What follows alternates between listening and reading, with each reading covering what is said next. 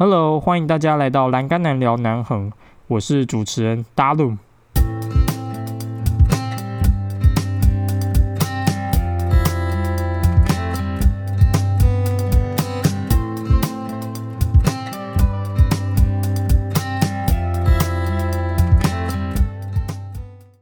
现在是一月九号的晚上八点，又是一个美妙的 Saturday night。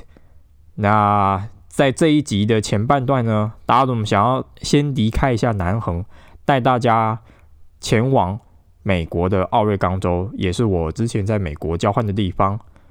因为呢，最近已经按捺不住了，手机一直跳出来美国交换时候所拍的枫叶美景。那既然会把它摆在这个 podcast，代表南横也会有类似的景色。但是，请容许各位听众给我几分钟的时间，带大家一起回忆一下三年前的难忘的记忆。好啦，又来到我们的 cover story time，现在就让大家先花个几秒钟，享受一下这一集美美的校园照片。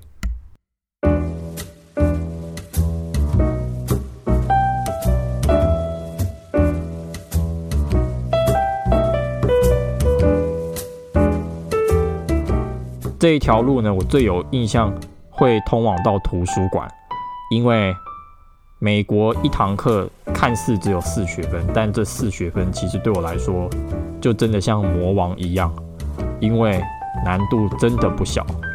我之前在美国的时候，哇，看到有很多学生，哇，Saturday night party time，然后常常去健身房，我就想说，哇，他们怎么这么有时间？他们。功课、学术研究都到哪边去做？哇，真的很佩服他们。如果说他们成绩好，那休闲活动也拿捏得很好的话，我真的很佩服他们。但是我没有办法，因为我第一次来到美国来念书，而我选的课台湾也修不到，所以我一个礼拜平均有五天的时间待在图书馆，所以我跟这一个风速非常非常的有缘。从它茂盛的长出这么多枫叶，然后又看它就是黯然的落下，所以这一棵枫树跟我有一个特别的感情。我也在就是晚上庞然大物的时候看过这一批这一棵枫树啊。那这一条路是我们上课的必经之路。我最早的课呢是早上八点十分，我也在。早上他起大雾的时候也看过他，那也有十点的课。那十点呢，天空雾气就散了，就像这么照片的那样蓝天蓝。那我觉得美国奥瑞冈州的蓝跟南横的蓝还是不一样。我觉得美国的天空真的是胜过台湾好几倍，尤其是在奥瑞冈州这种比较偏远的地方。奥瑞冈在加州的北方。华盛顿、西雅图的南方，当然我也花了很多时间在休闲上面啦。我也是看了很多场橄榄球赛的。我们的橄榄球场呢，在学校两公里外的地方，途中都会经过一条非常广的溪，叫做 Willamette River（ 瓦拉米特溪）。如果有兴趣的话，大家可以自己 Google 一下。秋天的景色就是，就像陶渊明的《桃花源记》，落英缤纷，芳草鲜美的翻版。只是这边的落英变成了枫树，就看到枫叶呢随着水向西流，然后呢，当我们过桥之后，就会迎接一片枫树林。所以，在美国，而且又是在秋天，每当就是这种日子的时候，我都会想起这一段在美国和枫叶的回忆。不过呢，像我这样的异乡游子，终究还是回到了台湾。那我的本业还是要做，所以达鲁先生就要来带大家认识南横的欧美风景。嘉宝，嘉宝这个地方在南横的一百八十七公里左右。那嘉宝隧道两端呢，就有非常不一样的特色。我们先来看一下往东的美景。往东呢，就是我们枫叶区啦。嘉宝隧道一骑车出来，我们就可以看到。山丘上布满了枫叶。那达伦十二月份去过两次南横，这两次呢，现在枫叶都非常非常的茂盛，所以要把握时间哦。在一百八十八公里旁边呢有三棵枫叶树，真的非常的壮观。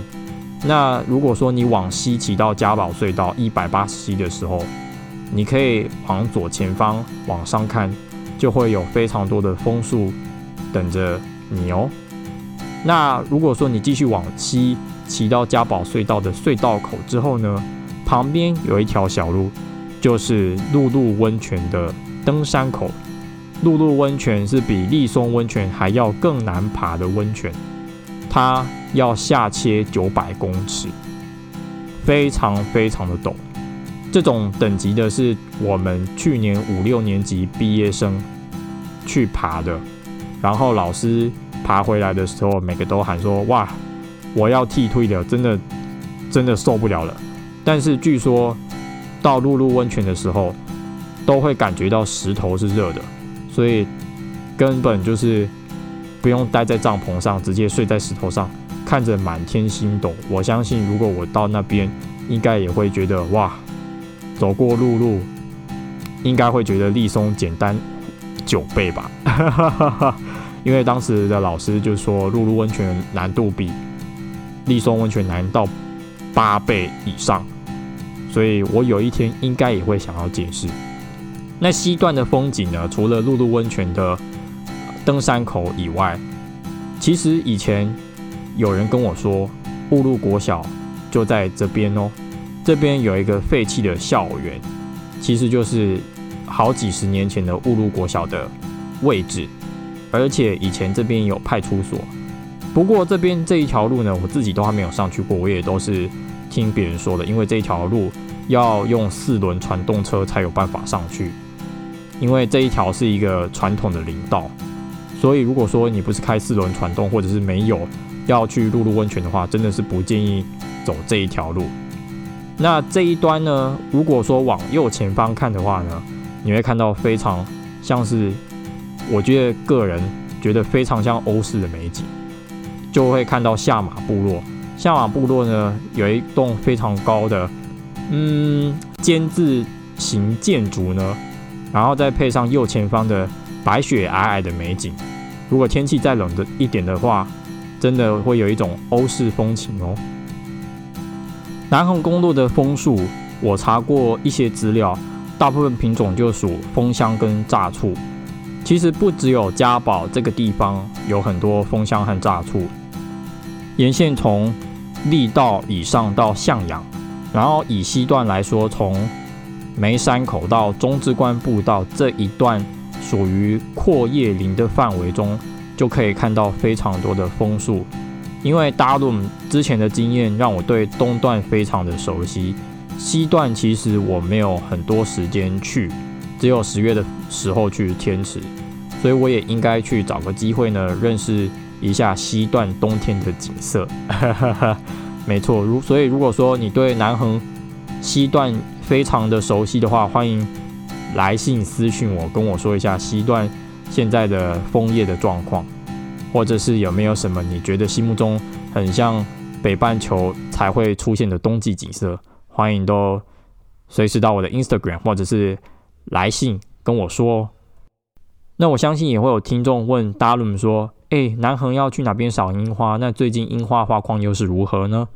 达伦在这边跟大家说，我十二月底上去力道参加部落晚会的时候，目前还没有发现樱花有开。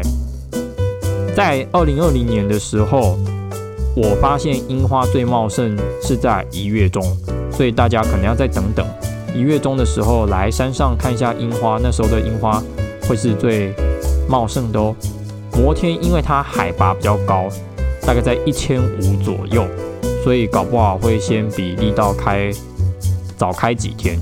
雾路的话，可能就一月底，所以大家不妨趁。学生放假之前，或者是过年以前，来南横部落，同时赏枫叶，同时赏雪景，同时赏樱花哦。那雪因为最近天气非常非常的冷，然后今年又属于反生一年，南横特别容易下雪。雪景的部分呢，我在上一集垭口有介绍垭口的雪景。除了垭口呢，在向阳这个地方，还有丽园。丽园和向阳这两个地方海拔都蛮高的，丽园一千七，向阳两千三，这两个地方也都蛮容易下雪的哦。所以如果今年反生一年那时候有寒流的话，大家就可以三个愿望一次满足喽。好啦，那到节目最后，希望大家一月十号或者是接下来的假日都能够利用假日一天的时间来品味南横的风景、樱花景还有雪景。其他的内容呢，我们下次见，拜拜，See you on air。